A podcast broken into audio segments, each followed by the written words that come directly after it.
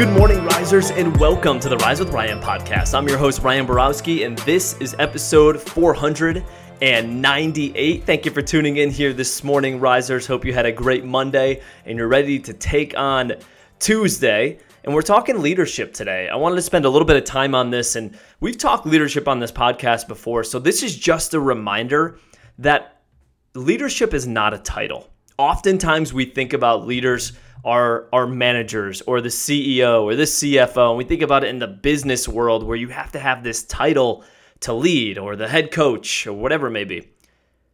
It is not a title. Leadership is a way of life. If you influence others, you are a leader. I want you to think about that. If you influence others, think, and by the way, this isn't a trick question. We all influence others whether it's by our actions and uh, interactions, I should say, who we're working with daily, or someone just seeing what we're doing in public that we may not even know.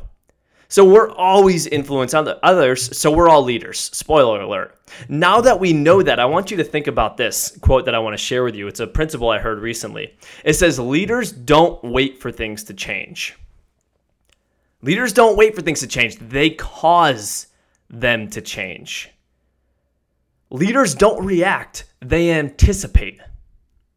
Now, if you want to think about some of the best products and businesses of all time, think about some that are obsolete versus some that are thriving. Do you remember the Blackberry, the throwback? That thing was the greatest thing in the world back when it came out. You could do your emails through phone. They didn't adapt. The iPhone took them over. They're, I think they might be like a cybersecurity company now. Fact check me on that, but their their phone product is a very small percentage of their revenue now because they thought email was everything. Apple came along and said, "You know what? We're going to cause change. You could have your computer in your pocket. You could have all your music in your pocket. Think about CDs and Walkmans Apple destroyed that as well. They didn't wait for things to change. They said, you know what? We're going to cause things to change. We're going to create iTunes, digital music in your pocket, Blockbuster.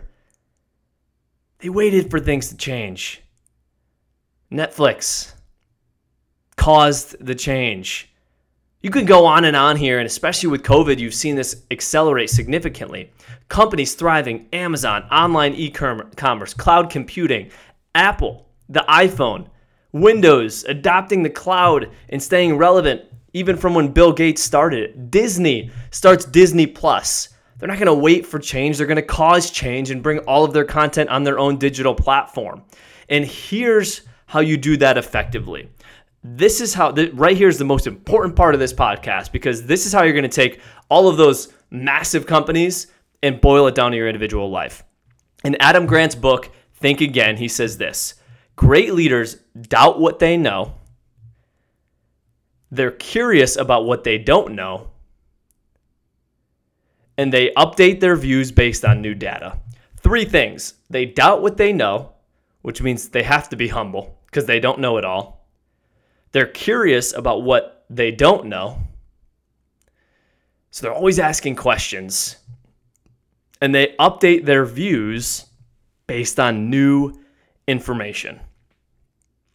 When you do these three things, you'll be able to anticipate and cause change because you don't think you have it all figured out. So, what I want you to do today is in your life, all areas of your life, ask yourself this question How can you cause change as a leader? How can you start to doubt some of the things that you're doing and look for better ways to do it? Or be curious about what you don't know. Just thirst for that knowledge so that way you don't have to resolve back to just something that someone told you years ago that you think is the truth. The truth could change.